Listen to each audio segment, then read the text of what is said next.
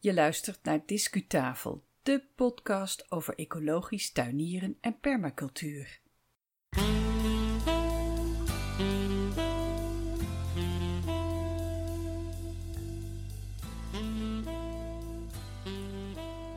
Welkom bij de Discutafel podcast. Fijn dat je weer luistert. Mijn naam is Yvonne Smit en vandaag is het 27 september 2018. Wie weet wanneer jij dit hoort en waar je dan bent, want Discutafel kent een toenemend aantal terugluisteraars. De downloadcijfers vertonen een stijgende trend en de streamingcijfers ook. Ons publiek groeit. Na een half jaar staat Discutafel voorzichtig op de kaart van duurzaam en tuinierend Nederland en daar zijn we heel blij mee.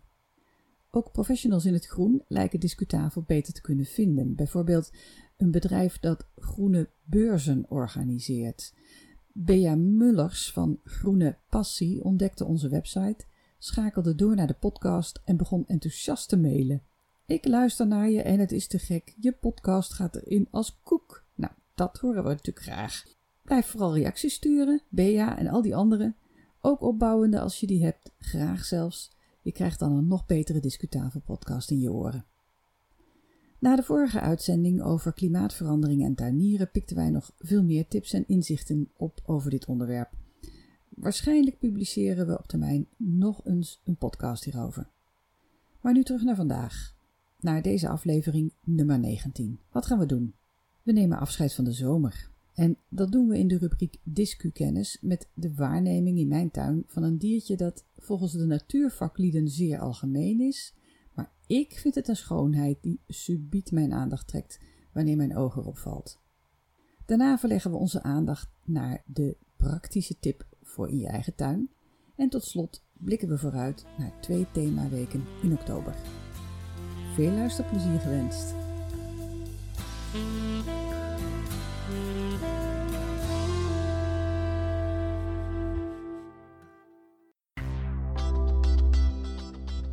Discu-kennis. Het was zo uh, half september en toen keek ik toevallig even uit het raam naar de border op het zuiden en daar zag ik de kolibrie-vlinder. Prachtig, een cadeautje gewoon. Ik heb er snel een filmpje van gemaakt en als je naar de shownote gaat, dan zie je een linkje naar het berichtje met dat filmpje. Mijn eerste waarneming van de kolibrie-vlinder dateert alweer van een aantal jaren geleden. In een Zuid-Europees land waren we net begonnen aan een forse klim.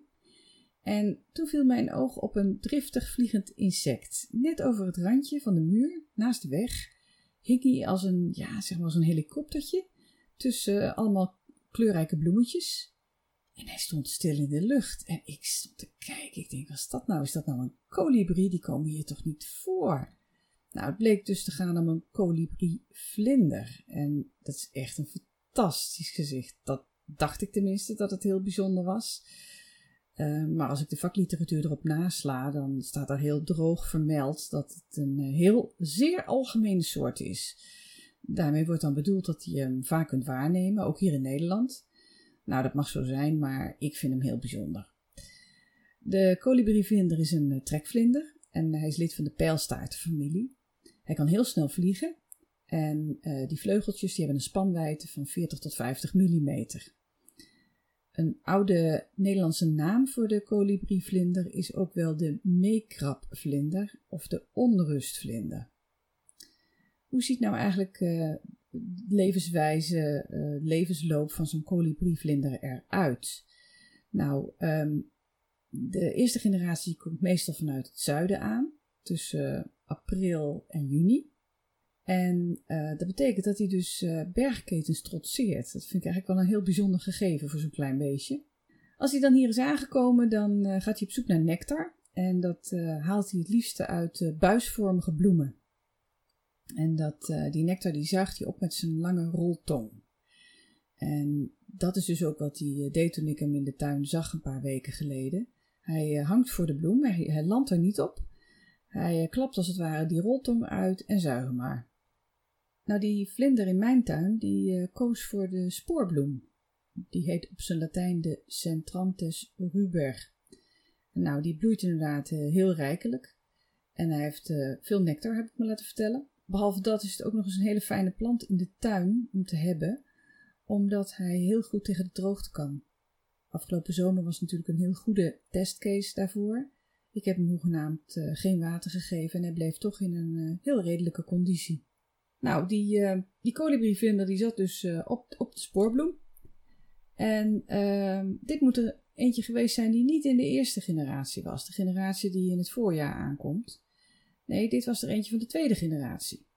En die tweede generatie die, die vliegt uit van augustus, tot, augustus tot oktober.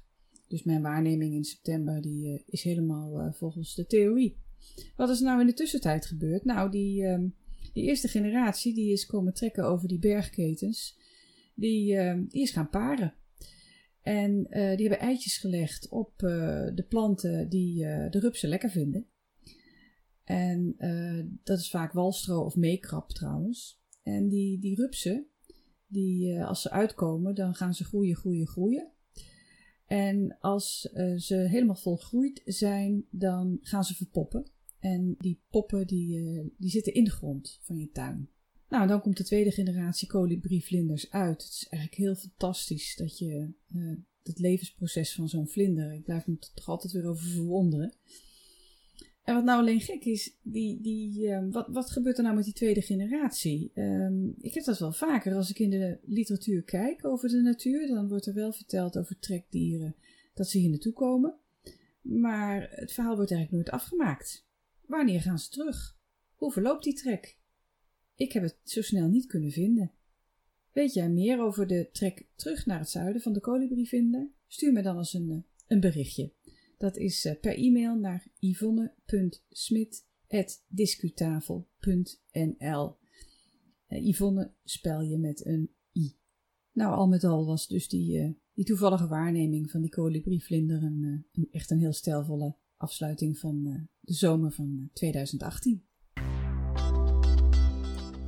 Discutips. Binnenkort haal je misschien je takkenzaag en snoeischaar weer uit de schuur. Of je bent al met snoeien bezig misschien. Bijvoorbeeld om jonge heesters in toom te houden. Of je esdoorn. Die uh, kan, kan je het beste een van de komende weken snoeien. Want de sapstroom is al teruggevallen en de boom bloedt dan niet zo als je hem snoeit. En er is nog geen vorst, althans in de meeste delen van Nederland nog niet. Dus de snijwond die bevriest niet. Nou, dat snoeihout dat kan je versnipperen natuurlijk en gebruiken als mulchmateriaal, maar je kunt er ook een takkenril van maken. Een takkenril of een takkenwal past uitstekend bij de ecologische beginselen van jouw tuin. Je hoeft geen hout af te voeren, je houdt de energie op het eigen terrein en je sluit zo de kringloop. Maar ook allerlei dieren hebben plezier van jouw takkenril. Ze kunnen er schuilen, ze vinden er voedsel, ze kunnen er een nestelplek bouwen. En stel dat je tuin in een minder ecologisch gebied ligt, bijvoorbeeld uh, naast een hele drukke weg of naast een buurman die wat anders omgaat met bestrijdingsmiddelen dan jij.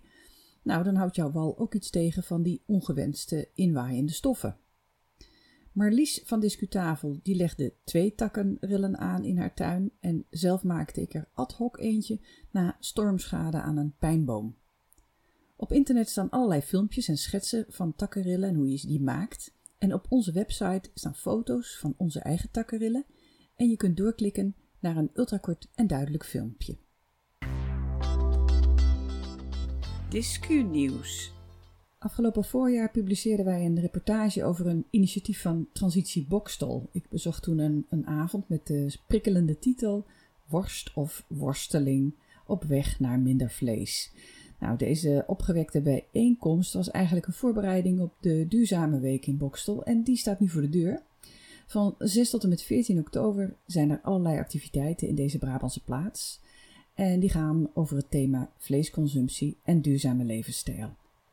In de shownote van deze Discutafel podcast staat een link naar meer informatie over die duurzame week van Transitie Bokstel. Heb jij de reportage van destijds nog niet beluisterd? Doe dit dan eventueel alsnog, want de inhoud heeft niets ingeboet aan actualiteit. Het is de Discus Special van 12 juni.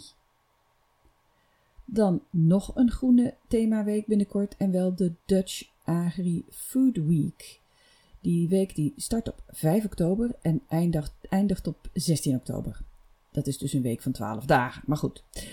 Het wordt de vierde editie van de Agri-Food Week en het programma richt zich op een breed publiek. Van jong tot oud, van agri-food professional tot consument. En dat kan je eerlijk gezegd wel merken aan de toonzetting in de berichten. Die is namelijk licht, luchtig en doorspekt van trendy Engelse termen. Nou, als dat het publiek trekt, vinden wij het prima. Persoonlijk voel ik me juist minder door deze stijl aangesproken, maar dat is persoonlijk. De Agri-Food Week dus, gesteund door tal van commerciële en non-profit partners en een fors aantal agrarische regio's.